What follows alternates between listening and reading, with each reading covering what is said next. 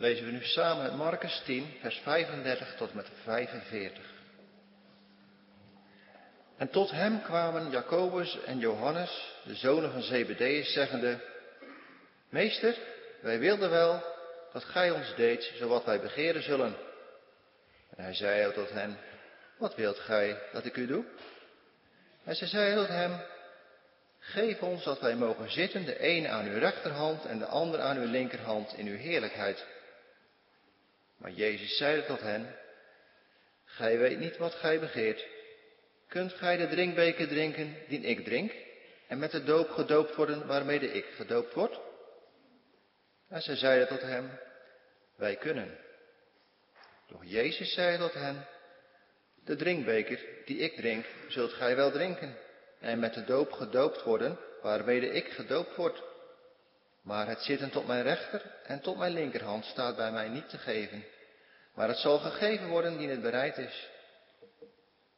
En als de andere tien dit hoorden, begonnen zij het van Jacobus en Johannes zeer kwalijk te nemen.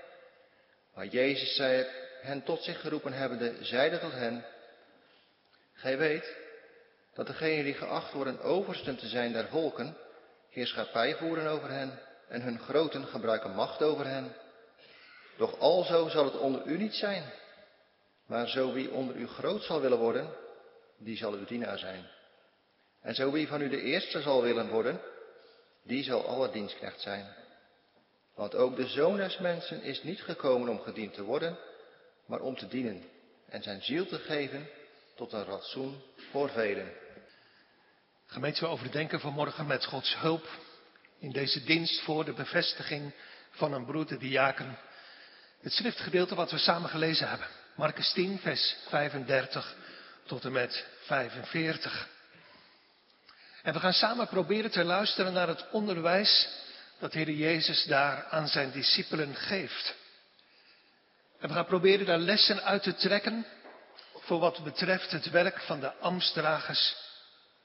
Maar natuurlijk ook voor wat ons aller ambt betreft. Het ambt van alle gelovigen. En dus mag u voortdurend de toepassing ook maken op uzelf. Ik lees samenvattend uit die gelezen versen Marcus 10, vers 43b en 44 nog een keer aan u voor. Waar de Heer Jezus zegt, zo wie onder u groot zal willen worden, die zal uw dienaar zijn. En zo wie van u de eerste zal willen worden, die zal aller dienstknecht zijn. We gaan dit gedeelte, wat ons voorgelezen is, samen vers voor vers overdenken onder het thema hoe dienaars van Christus behoren te zijn. Hoe dienaars van Christus behoren te zijn. Twee aandachtspunten. Als eerste een vraag vol hoogmoed. En als tweede een antwoord vol onderwijs. Dus hoe dienaars van Christus behoren te zijn, een vraag vol hoogmoed en een antwoord vol onderwijs. We beginnen met het eerste, een vraag vol hoogmoed. Heer Jezus is met zijn discipelen op weg naar Jeruzalem. En zojuist was er de derde aankondiging van zijn komende lijden en sterven. De discipelen hebben het aangehoord, maar ze konden er weinig mee. Gelukkig was er één lichtpuntje, wat naadloos leek aan te sluiten met hun eigen verwachting. Dit lichtpuntje. Ten derde dagen zal hij opstaan uit de dood. Zie je wel, hij wordt straks toch koning. En dan gebeurt wat staat in vers 35. En tot hem kwamen Jacobus en Johannes, de zonen van Zebedeus, zeggende, Meester, wij wilden wel dat u ons deed wat wij u begeren zullen. Voelt net als twee kleine jongens. Die zeggen, pap, we willen u iets vragen. Mag het? We zeggen nog even niet wat het is. Zegt u maar ja. Maar daar gaat de Heer Jezus niet in mee. Hij doet geen blinde beloftes en dus zegt hij in vers 36, wat wilt u dat ik u doe? Wat is eigenlijk precies jullie vraag? En dan, jongens en meisjes, dan blijkt. Ja, wij zeggen altijd, en ik zeg dat ook altijd, je mag aan de Heer alles vragen. Maar dan blijkt dat ons zondige hart soms ook de verkeerde dingen kan vragen. Want ze zien het al voor zich. Straks is een meester opgestaan uit de dood. Dat het is ook zo, want het is ondertussen Pasen geweest, nu. Nou dan, je hoort ze denken. Dan is het nu, na alle verdriet en lijden waar de Heer Jezus het net over had, de tijd voor het koninkrijk. Jezus wordt koning. En wij, Jacobus en Johannes, meester, mogen wij tweetjes dan van u, als u dan koning bent, de mooiste, de beste plaats krijgen? De plaats van de meeste eer voor ons? Kijk maar in vers 37. En zij zeiden tot hem, geef ons dat wij mogen zitten, de een aan uw rechter en de ander aan uw linkerhand in uw heerlijkheid. Het is een vraag die niet zonder geloof is. Want ze geloven, dat hoort u, dat Jezus zal zitten op zijn troon in glorie en heerlijkheid. Maar het is vooral een vraag vol van zondige ambitie, vol van zondig verlangen. Want ze vragen geen plaats voor die tien andere discipelen. Ze vragen een plek voor zichzelf. Waarom stellen ze die vraag eigenlijk? Laat ik een viertal redenen noemen. Het was als eerste de wens ook van hun moeder Salome. Want zij introduceert dit verzoek bij de Heer Jezus. Matthäus schrijft erover. Hij zegt, toen kwam de moeder van de zonen van Zebedeus, Johannes en Jacobus, tot Jezus met haar zonen, hem aanbiddende en begerende wat van hem. En hij zei tot haar, tot hun moeder, wat wilt u? En zij, hun moeder, zei tot Jezus, zeg dat deze twee zonen van mij mogen zitten, de een tot uw rechter en de ander tot uw linkerhand in uw koninkrijk. Het is als eerste de wens van een moeder. Maar er is nog een tweede reden voor deze vraag. Het komt waarschijnlijk ook omdat deze twee discipelen, Johannes en Jacobus, ondertussen een bijzondere plek gekregen hebben in de kring van de discipelen. Amstdragers die een bijzondere plek hebben, lopen meer risico. Het komt in de derde plaats ook waarschijnlijk omdat ze van hogere, van voornamere komaf zijn dan de anderen. Want hun vader Zebedeus was niet onbemiddeld, die was niet arm. Het blijkt uit Marcus 1, hij had huurlingen in dienst in zijn bedrijf. Amstdragers van goede komaf, uit vooraanstaande gezinnen, families, lopen meer risico. En als vierde, ze zijn waarschijnlijk familieleden van de Heer Jezus. Dat is wel zeker trouwens. Hun moeder Salome is de zuster van Maria. Het valt op dat het antwoord van de Heer Jezus mild is. Kijk maar even vers 38. Maar Jezus zei tot hen, u weet niet wat u begeert. Jullie weten niet wat je vraagt. Kunt u de drinkbeker drinken die ik drink en met de doop gedoopt worden daar ik mede gedoopt word?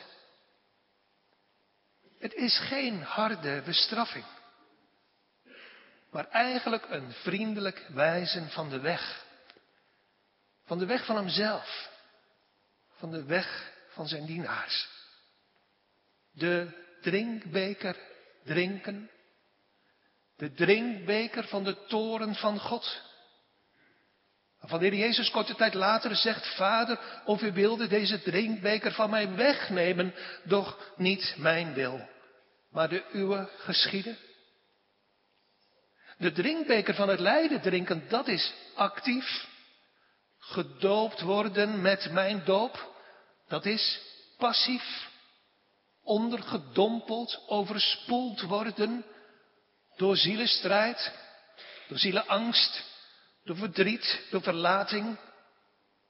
Zoals van de Heer Jezus korte tijd later geldt, al uw golven en uw baren zijn over mij heen gegaan.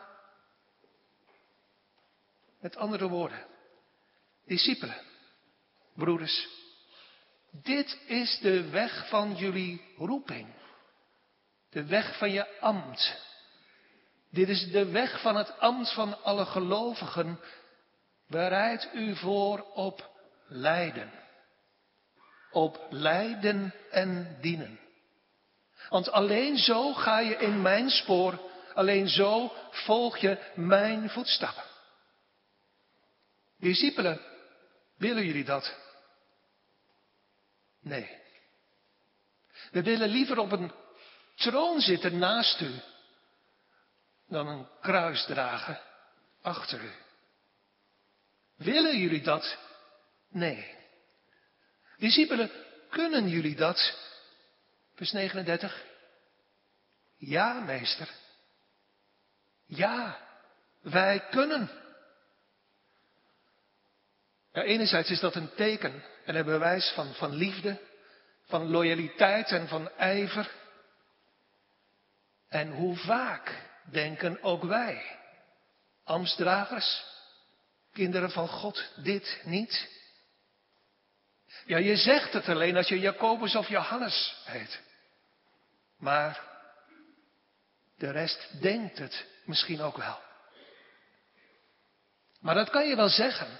En dat kan je wel denken. Maar de praktijk van de toekomst zal anders laten zien. Zal laten zien dat dit wat zij zeggen, ja wij kunnen. Dat dit schromelijke zelfoverschatting is. Want wij kunnen het niet zonder de Meester. Zonder Christus. Zonder geloof in Hem. Zonder afhankelijkheid van Hem. Kunnen wij niet dienen. In het ambt van alle gelovigen. Of in een bijzonder ambt in de kerk. Een paar hoofdstukken verder zegt de Heer Jezus het. U zult discipelen in deze nacht allen aan mij geërgerd worden. Want er is geschreven, ik zal de herders slaan en de schapen zullen verstrooid worden. Vergis u niet, gemeente. Vergis u niet, broeders. Het waren niet de fariseeën. Het waren niet de lichtgelovigen, de hypocrieten, de huigelaars. Het zijn de discipelen geweest die de Heer Jezus verlogend hebben. Ons tweede punt. Een antwoord vol onderwijs. Doch, vers 39, Jezus zeide tot hen, de drinkbeker die ik drink, zult u wel drinken. En met de doop gedoopt worden, daar ik mede gedoopt word. Maar het zitten tot mijn rechter en tot mijn linkerhand staat bij mij niet te geven. Maar het zal gegeven worden, dien het bereid is. Met andere woorden, u zult de beker van het lijden drinken. U zult gedoopt worden door de weg van het lijden. Johannes wordt straks verbannen naar Patmos. En Jacobus sterft in handelingen 12 de marteldood. Maar zegt de Heer Jezus, de plaatsen in de hemel zijn voorbereid door mijn Vader. En straks krijgt ieder de plek die hem of haar past. Nou, de andere tien discipelen zijn behoorlijk geïrriteerd. Die zijn knap boos, die zijn diep verontwaardigd. Dat kan je begrijpen. Want met deze vraag hebben Johannes en Jacobus hen willen benadelen. Want ja, als zij op de eerste en de tweede plek links en rechts van de koning zullen zitten in het koninkrijk van de Heer Jezus, waar moeten zij dan zitten? Zij voelen zich van hun plek geduwd. Hoezo jullie tweeën op de eerste rang? Blijkbaar hebben ze hetzelfde verlangen in hun eigen hart. Net als die twee. Om ook eerste rangs te zitten. Ze zijn precies hetzelfde. In de consistorie hierachter zitten mannen. Die allemaal precies hetzelfde zijn. En pas zaten hier mensen, zaten hier mensen aan het avondmaal. Die allemaal in hun hart precies hetzelfde zijn. Mensen die zo snel vergeten zijn. Wat de Heer Jezus hier kort voor nog zei in Marcus 9. Waar staat er nedergezeten zijnde, riep hij de twaalfen en zei tot hen, indien iemand wil de eerste zijn, die zal de laatste zijn van allen en aller dienaar. In al Gods kinderen, kort of lang op de weg des levens, jong of oud, in ons allemaal zit één en dezelfde geest. Daarom schrijft Paulus in Romeinen 2, daarom bent u niet te verontschuldigen, o mens, wie u bent, die anderen oordeelt. Want waarin u een ander oordeelt, veroordeelt u uzelf. Want u die anderen oordeelt, u doet dezelfde dingen. Maar laat ik vanmorgen in de eerste plaats de kring klein houden. En maakt uw gemeente voor uzelf persoonlijk uw eigen toepassing, broeders, kerkraad. Deze geest van de discipelen zit in ons allemaal. Ik kan er boos om worden.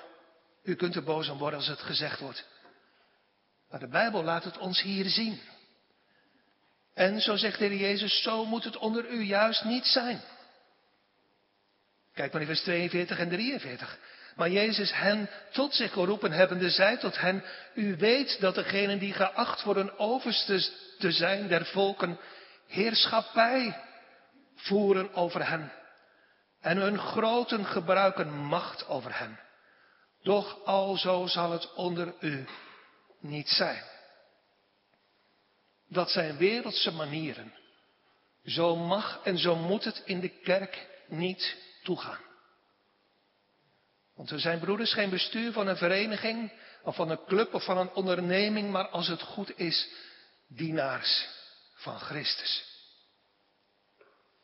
In de wereld wil je aan de top staan, de beste zijn, alles weten, beter dan wie dan ook.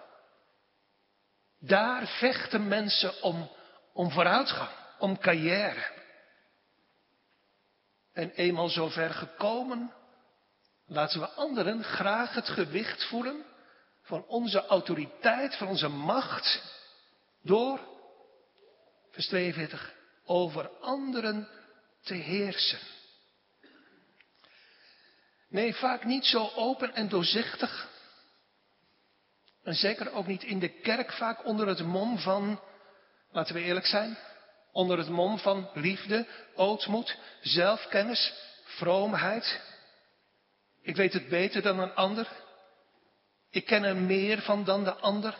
En dus duwen we stilletjes die ander naar beneden en daarmee vanzelf onszelf omhoog.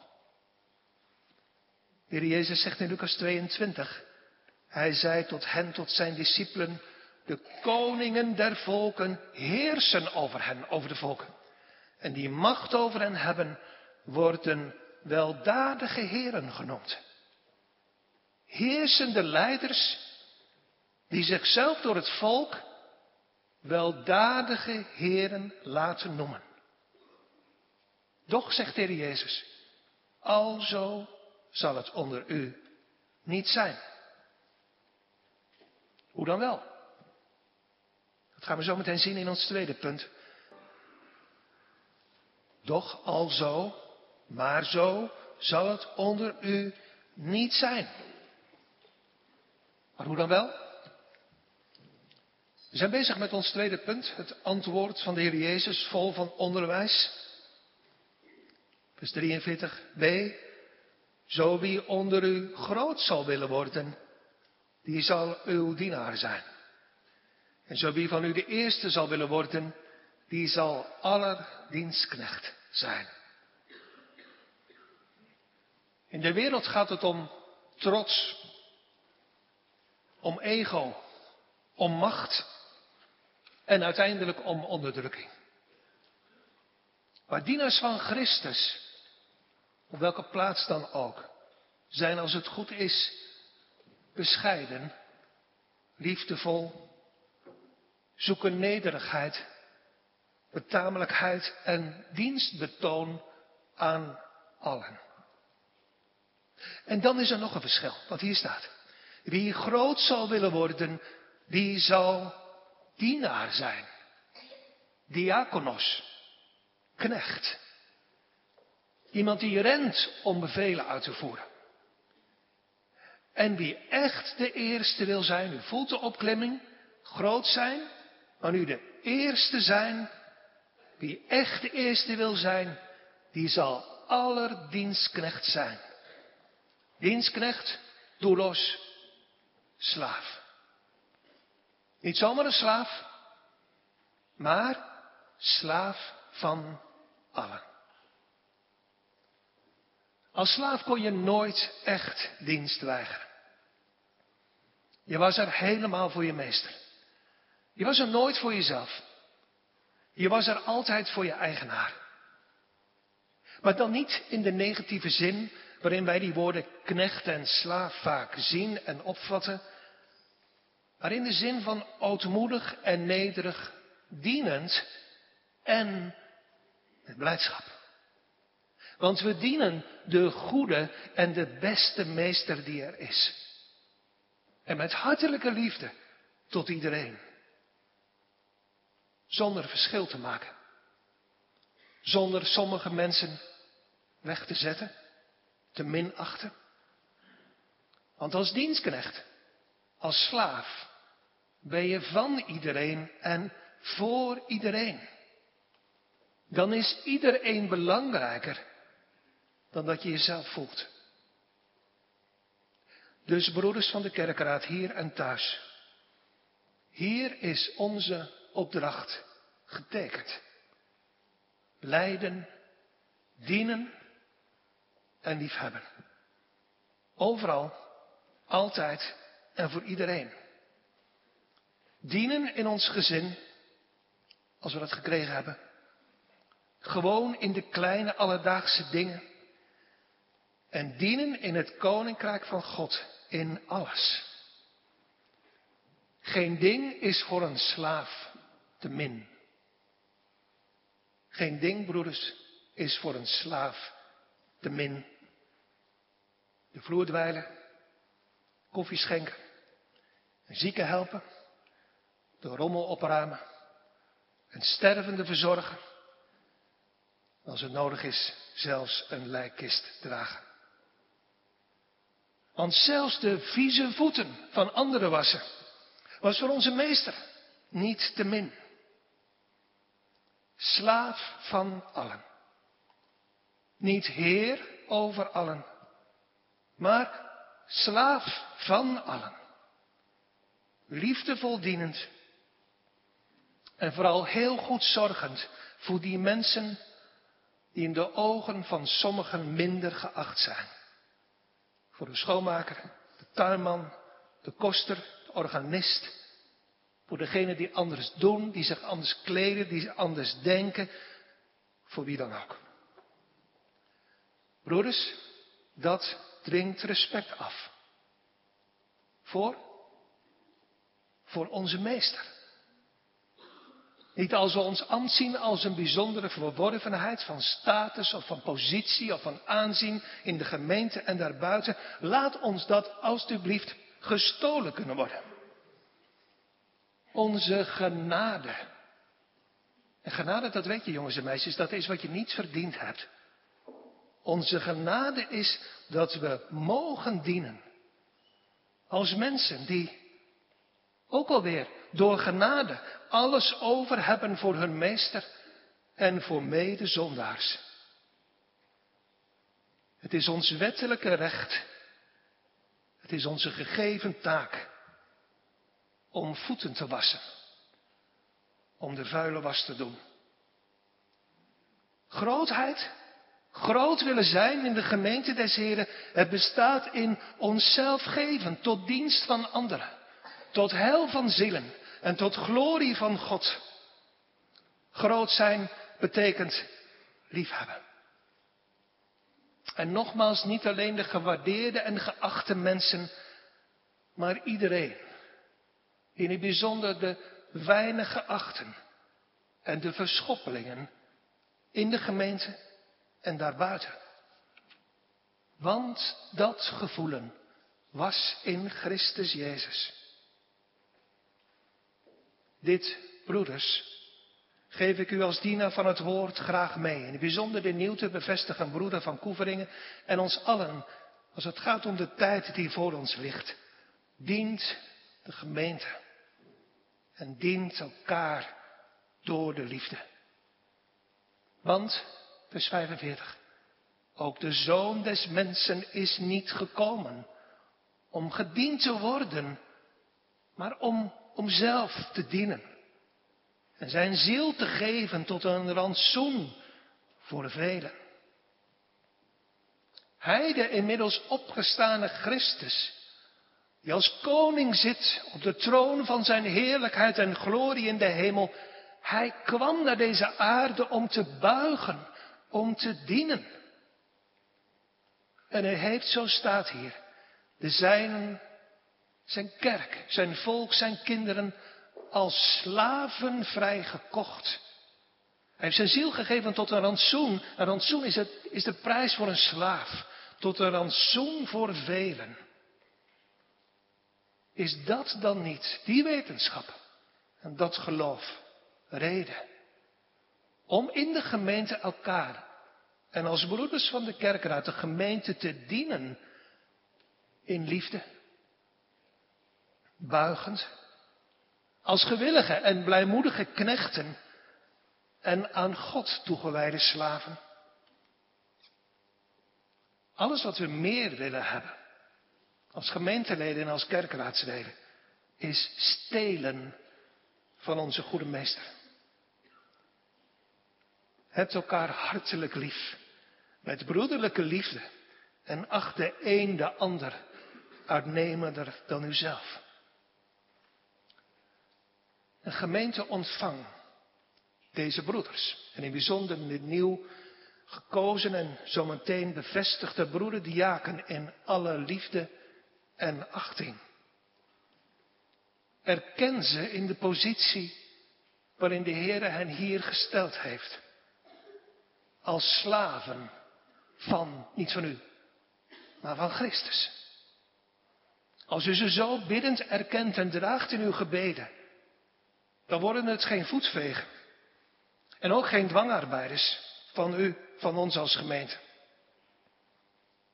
Ze zijn er trouwens ook niet om u te behagen, om u te pleasen. Ik denk aan wat Paulus zegt in Galaten 1. Of zoek ik mensen te behagen? Want indien ik mensen behaagde, zo was ik geen dienstknecht van Christus. Het is niet onze taak, dat weet u, maar ik zeg het toch nog maar een keer. Om u te behagen, om u te pleasen. In preken, in leesdiensten, in pastoraat, in huisbezoeken. Het is onze taak om u ootmoedig te dienen. En wat houdt het in? Dit wat de apostel schrijft in Hebreeën 13. Wees uw voorgangers gehoorzaam en wees hun onderdanig, want dat is onze dienst. Zij waken voor uw zielen. Voor uw zielen op weg naar de grote ontmoeting met God en naar de eeuwigheid. Wees hun onderdanig, want zij waken voor uw zielen als die rekenschap geven zullen. We zullen straks rekenschap moeten geven van uw ziel. Opdat ze dat doen mogen met vreugde en niet al zuchtend. Want dat is u niet nuttig. Ik geef u tot slot aan het einde van deze preek de apostolische raad mee van de apostel uit 1 Thessalonicensen 5. Wij bidden u, broeders en zusters, gemeente, erkent degene die onder u arbeiden en uw voorstanders zijn in de Heer en u vermanen.